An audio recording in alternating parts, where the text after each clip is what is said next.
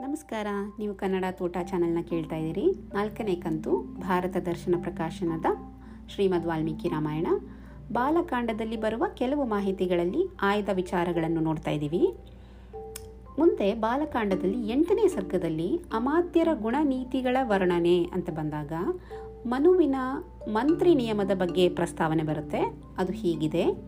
ಮನುವು ಎಷ್ಟು ಮಂದಿ ಮಂತ್ರಿಗಳನ್ನು ಇರಬೇಕೆಂಬುದನ್ನು ನಿಯಮ ಮಾಡಿರುತ್ತಾನೆ. ಮಂತ್ರಿಣ ಸಪ್ತವಾಷ್ಟೌ ವಾ ಪ್ರಕುರ್ವೀತ ಪರೀಕ್ಷಿತಾನ್. ಏಳು ಅಥವಾ ಎಂಟು ಮಂದಿ ಮಂತ್ರಿಗಳನ್ನು ಪರೀಕ್ಷಿಸಿ ಇಟ್ಟುಕೊಳ್ಳಬೇಕು ಅಂತ ಬರುತ್ತೆ.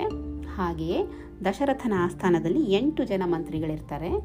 ಅವ್ರ ಬಗ್ಗೆ ಒಂದು ಪುಟ್ಟ ಟಿಪ್ಪಣಿ ಇಲ್ಲಿದೆ ಮಹಾತ್ಮನಾದ ಇಕ್ಷ್ವಾಕು ವಂಶ ಸಂಭೂತನಾದ ದಶರಥನಿಗೆ ಮಂತ್ರಾಲೋಚನೆಯಲ್ಲಿ ಸಮರ್ಥರಾದ, ಕಾರ್ಯವಿಚಾರಪರರಾದ ಮತ್ತು ಪರರ ಮನಸ್ಸಿನಲ್ಲಿರುವುದನ್ನು ಮುಖಭಾವದಿಂದಲೇ ತಿಳಿಯುವ ಸಾಮರ್ಥ್ಯವುಳ್ಳ ಮಂತ್ರಿಗಳಿದ್ದರು. ಆ ಮಂತ್ರಿಗಳು ಮಹಾ ತಜ್ಞರಾಗಿದ್ದರು ಮಾತ್ರವಲ್ಲದೆ ರಾಜನ ಹಿತರಕ್ಷಣೆಯಲ್ಲಿಯೇ ನಿತ್ಯವೂ ನಿರತರಾಗಿದ್ದರು.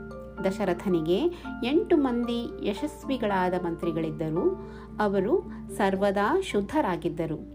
ರಾಜದ್ರೋಹ, ಪ್ರಜಾದ್ರೋಹ, ಸ್ವಾರ್ಥಗಳೆಂಬುವು ಅವರ ಮನಸ್ಸಿನಲ್ಲಿಯೂ ಸುಳಿಯುತ್ತಿರಲಿಲ್ಲ. ಸರ್ವದಾ ರಾಜಕಾರ್ಯ ತತ್ಪರರಾಗಿದ್ದರು.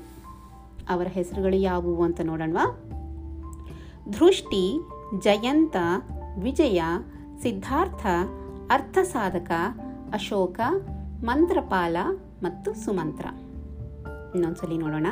ದೃಷ್ಟಿ, ಜಯಂತ, ವಿಜಯ, ಸಿದ್ಧಾರ್ಥ, ಅರ್ಥಸಾಧಕ, ಅಶೋಕ, ಮಂತ್ರಪಾಲ ಮತ್ತು ಸುಮಂತ್ರ.